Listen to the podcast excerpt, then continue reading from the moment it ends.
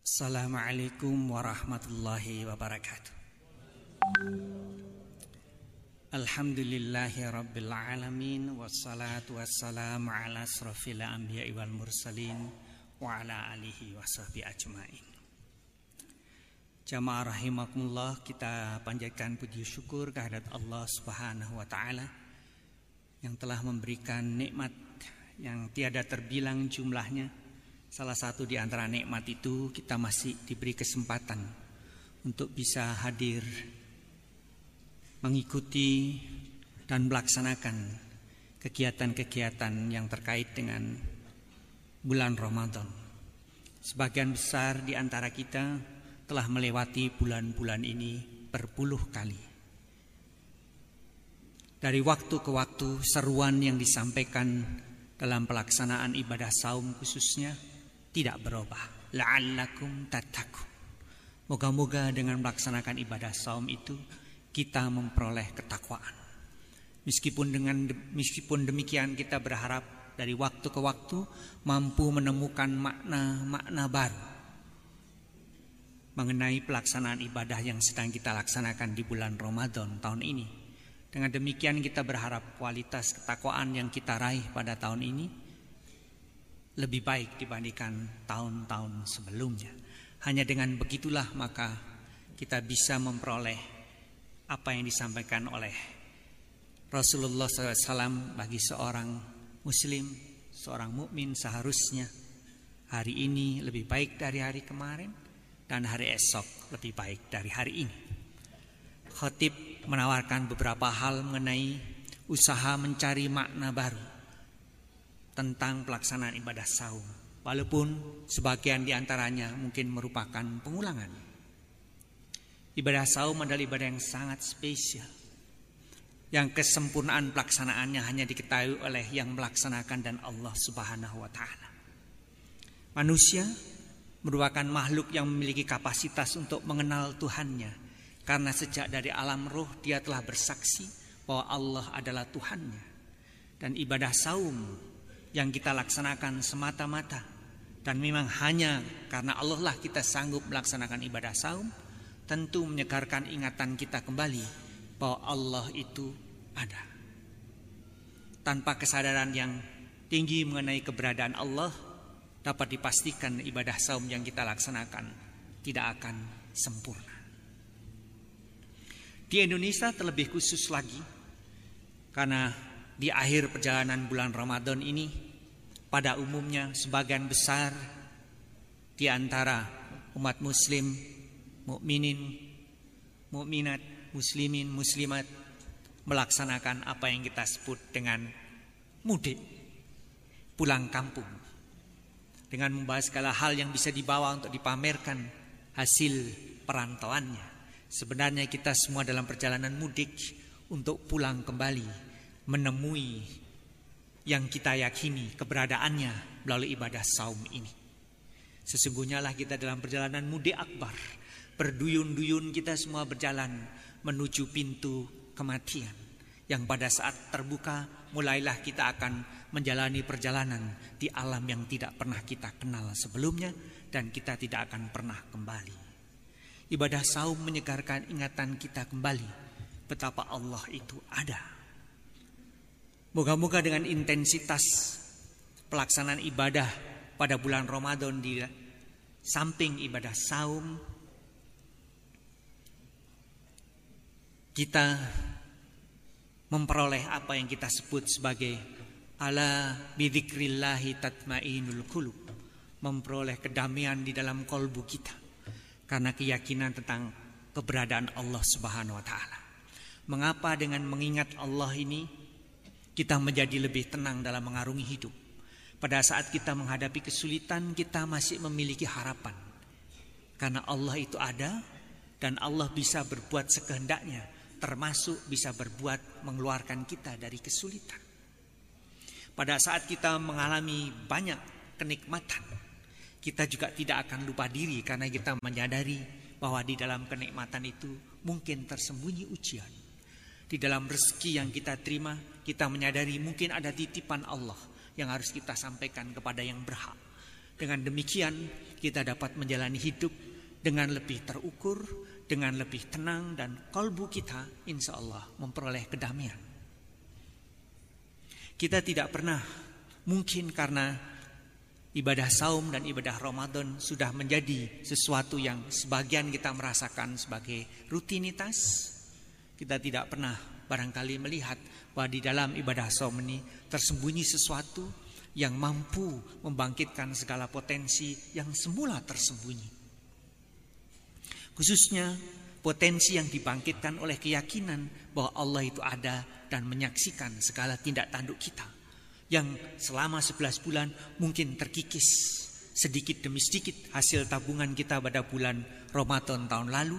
Keyakinan keberadaan Allah itu dalam perjalanan hidup kita 11 bulan berikutnya karena banyaknya cobaan hidup tuntutan waktu yang bergerak sangat cepat, proses pengambilan keputusan yang belum sempat mengalami pemikiran yang mendalam dalam keheningan dan kejernihan kalbu sehingga terburu-buru kita lakukan tanpa pernah mempertimbangkan keberadaan Allah Subhanahu wa taala. Dan itu sering kali tanpa kita sadari berlalu begitu saja. Kita sangat bersyukur bahwa ajaran agama kita memperkenalkan kepada kita apa yang disebut dengan saum. Suatu ibadah yang hanya Allah yang akan membalasnya. Karena memang tidak ada yang tahu tentang kesempurnaannya. Dibandingkan relatif terhadap ibadah-ibadah yang lain. Ibadah sholat orang lain bisa menyaksikan. Ibadah mahbah yang lainnya di luar ibadah saum pada umumnya kita bisa dalam tanda petik pamer pada orang lain. Kita sebut saja salat, zakat, haji, semuanya bisa disaksikan dan dalam tanda petik bisa kita pamerkan yang sudah barang tentu akan meruntuhkan kualitas dari ibadah kita.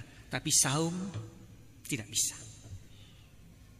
Karena orang bisa dengan tersembunyi membatalkan saumnya dan tidak ada yang tahu kecuali dirinya dan Allah Subhanahu wa taala hanya karena niat dan keyakinan tentang bahwa saum adalah perintah Allah dan Allah itu ada, maha melihat, maha menyaksikan, maha cepat perhitungannya,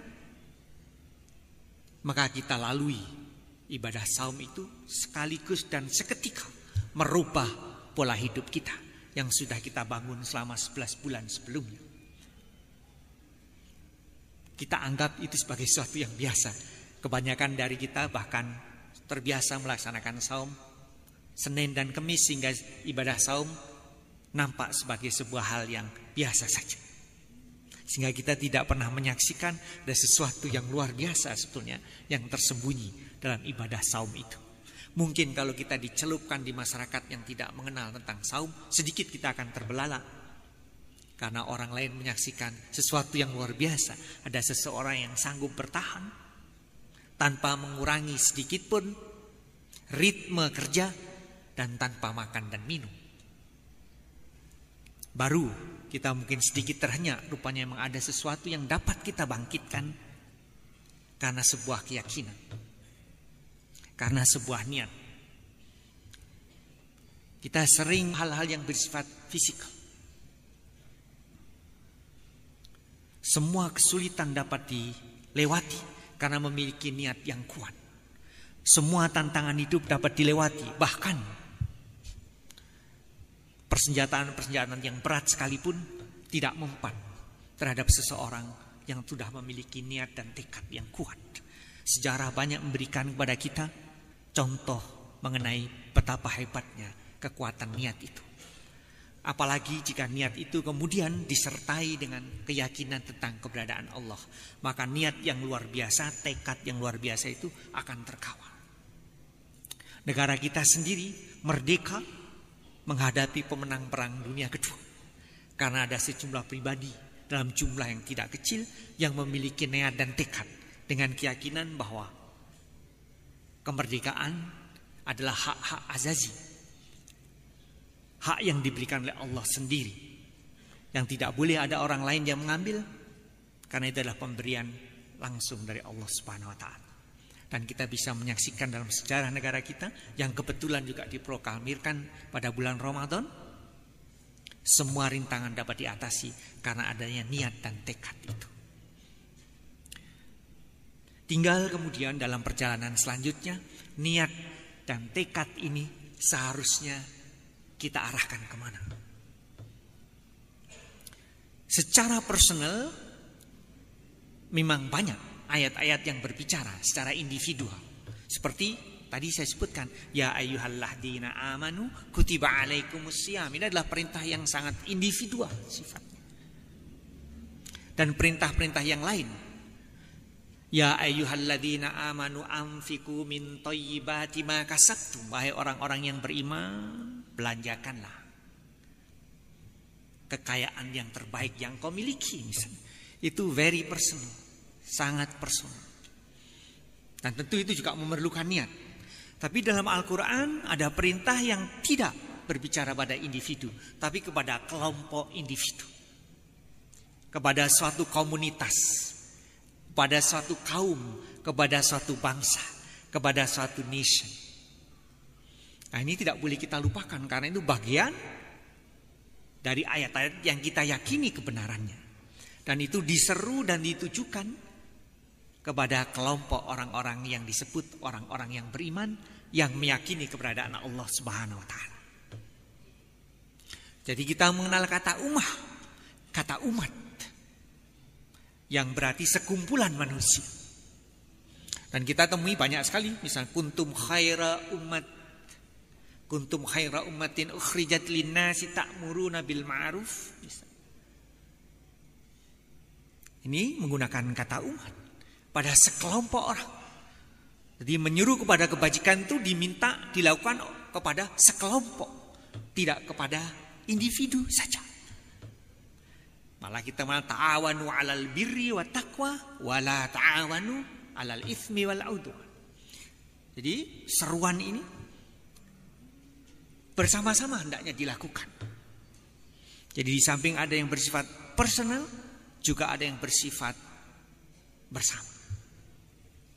Pada umat, pada sekelompok orang, pada komunitas. Dan dari mimbar ini berkali-kali diserukan mengenai hal tersebut. Dan saya ingin mengulang sebelum saya tutup. Ayat itu berada pada surat Al-Baqarah pada juz kedua. Jadi memang sebelum perintah saum. Juz kedua dimulai pada ayat sekitar 142, 143, 144. Sedangkan ibadah saum surat Al-Baqarah ayat 180-an.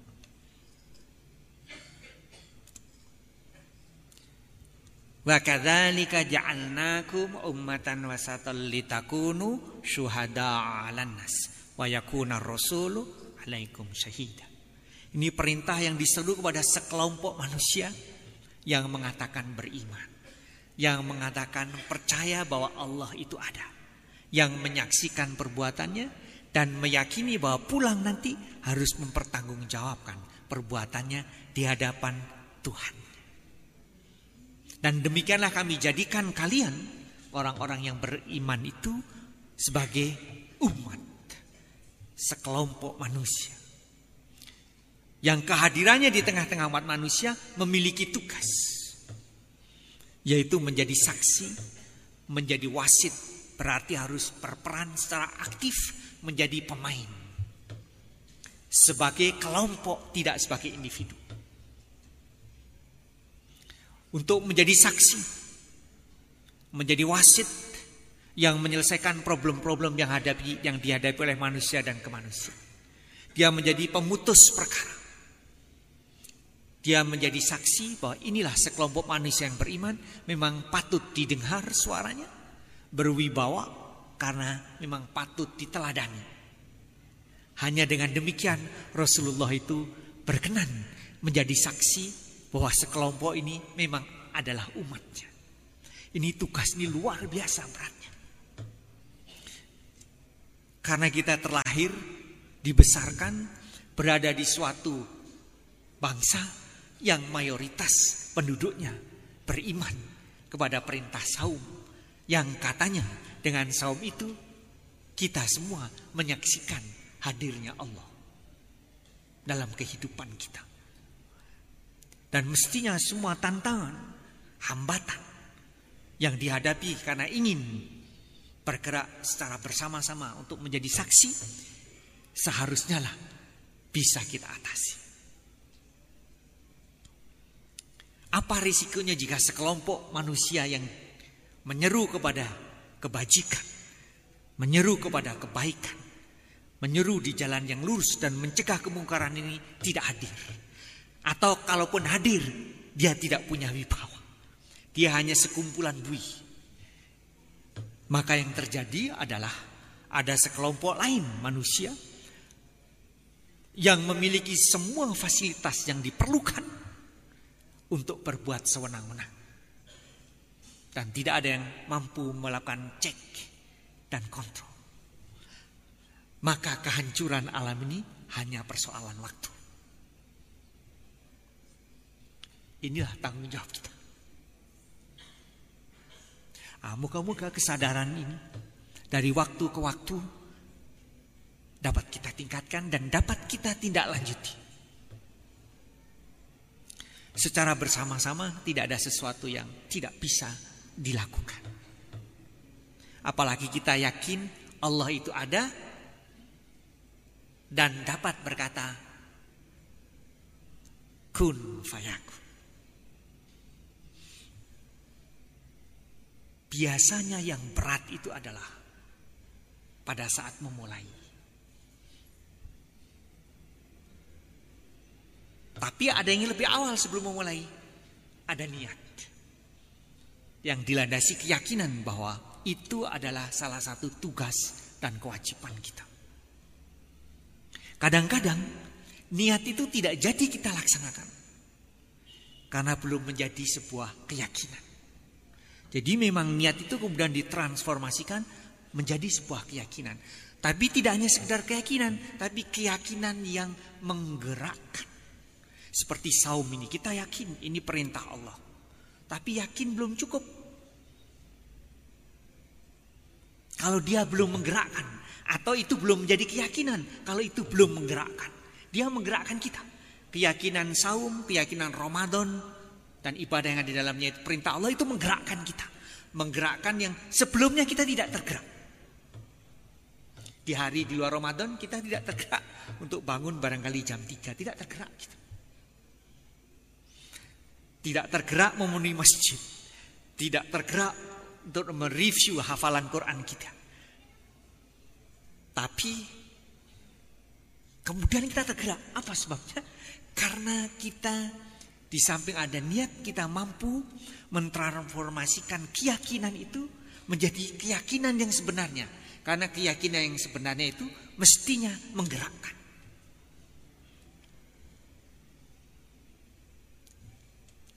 Begitu ajaran agama kita. Kalau kita yakin pada sesuatu mestinya dia menggerakkan. Jadi sesuatu yang luar biasa pun itu bisa diraih karena kita mengadakan gerakan menuju ke arah sana sehingga dengan kesungguhan itu moga-moga Allah kemudian berkenan untuk menyelesaikan persoalan yang sedang kita kerjakan Dan saya ingin menutup dengan sebuah contoh yang terjadi pada zaman Rasulullah. Kita mengenal peristiwa perang Khandaq. Menjelang perang Khandaq suasana di Madinah itu sedemikian mencekam. Karena penduduk Madinah tahu persis rombongan yang akan datang itu tidak saja kaum Quraisy tapi berbagai kabilah di semenanjung Saudi yang sudah bersatu ingin menghancurkan sekelompok komunitas yang masih sangat muda. Dan di dalam kota Madinah pun ada sekelompok manusia yang disebut sebagai kaum munafik. Di samping juga ada kaum Yahudi. Sahabat dan para rasul, dan para sahabat seperti kita ada baca dari sirah rasul kemudian menggali parit. Suasananya demikian mencekam Suasananya adalah antara hidup dan mati. Dan kita tahu kemudian para sahabat menemukan batu besar sehingga menggali parit itu sangat sulit. Sehingga hanya Rasulullah turun tangan sendiri menghancurkan batu itu. Dalam suasana antara hidup dan mati yang tidak terbayang bahkan hari esok. Karena sedemikian beratnya tantangan, Rasul menyampaikan setelah menghancurkan batu itu, nanti kekaisaran Persia dan Imperium Roma akan berkeping-keping dan kalian warisi kekuasaan. Ini tidak terbayang. Dalam suasana yang seperti itu, Rasul memberikan nubuah yang melewati batas ruang dan waktu yang tidak terbayangkan seperti barangkali kita tidak terbayang bahwa suatu saat Indonesia ini menjadi superpower. Tidak terbayang di tengah-tengah kesulitan kita, survival bangsa dan negara kita menghadapi tantangan yang tidak kecil, ada yang menyuarakan sulit dapat kita bayangkan. Tapi ini lebih hebat lagi. Tapi para sahabat karena yang mengatakan Rasul, maka impian itu dengan sangat cepat ditransformasikan menjadi keyakinan dan keyakinan yang menggerakkan. Para sahabat itu cepat sekali kalau meyakini sesuatu itu menggerakkan. Disuruh mengumpulkan harta untuk ini langsung mereka merespon menggerakkan. Jadi moga-moga Ramadan ini menyadarkan kembali pada kita keyakinan tentang keberadaan Allah ini mestinya mampu menggerakkan kita. Menggerakkan apa? Biarlah saya pilih seperti yang disampaikan dalam ayat rangkaian dari perintah saum. Begitu berakhir dengan ayat uhilla lakum lailatas siyamir rafatu ila nisaikum sampai terakhir linnasi la'allahum yattaqun. Lalu disambung dengan ayat ini. Wala ta'kulu amwalakum bainakum bil batil. Dan janganlah kita memakan harta sesama kita dengan cara batil. Lalu pergi ke hakim dan menyuap agar kita mendapatkan hal-hal kenikmatan duniawi itu secara batil. Itu persis diberikan di ayat setelah rangkaian perintah saum. Moga-moga dengan membersihkan diri secara total ini terbuka pintu-pintu kemudahan untuk mewujudkan hadirnya suatu bangsa yang merepresentasikan sebagai saksi di hadapan umat manusia, sekelompok manusia yang katanya beriman dan yakin tentang Allah itu ada. Itu bisa menjadi wasit, bisa menjadi teladan. Sehingga pada saat kita pulang mudik nanti, Rasul itu berkenan bersaksi di hadapan Allah, ini adalah umatku dan kita memperoleh syafaat sehingga Allah Subhanahu wa taala berkenan. Salamun kaulam merabbir rahim dan Allah berkenan memberikan salam kepada kita. Dan semoga kita ketemu lagi nanti di sana. Karena hum wa aswajuhum bisa masuk surga itu tidak sendirian, tapi bisa bersama-sama dengan pasangan, dengan anak cucu, dengan komunitas, dengan jamaah. Kalau kita bisa membuktikan di tengah umat manusia bahwa kita itu adalah umat yang berkenan menjadi saksi di hadapan umat manusia bahwa kita adalah umat Muhammad sallallahu alaihi wasallam. Billahi taufik wal hidayah. Assalamualaikum warahmatullahi wabarakatuh.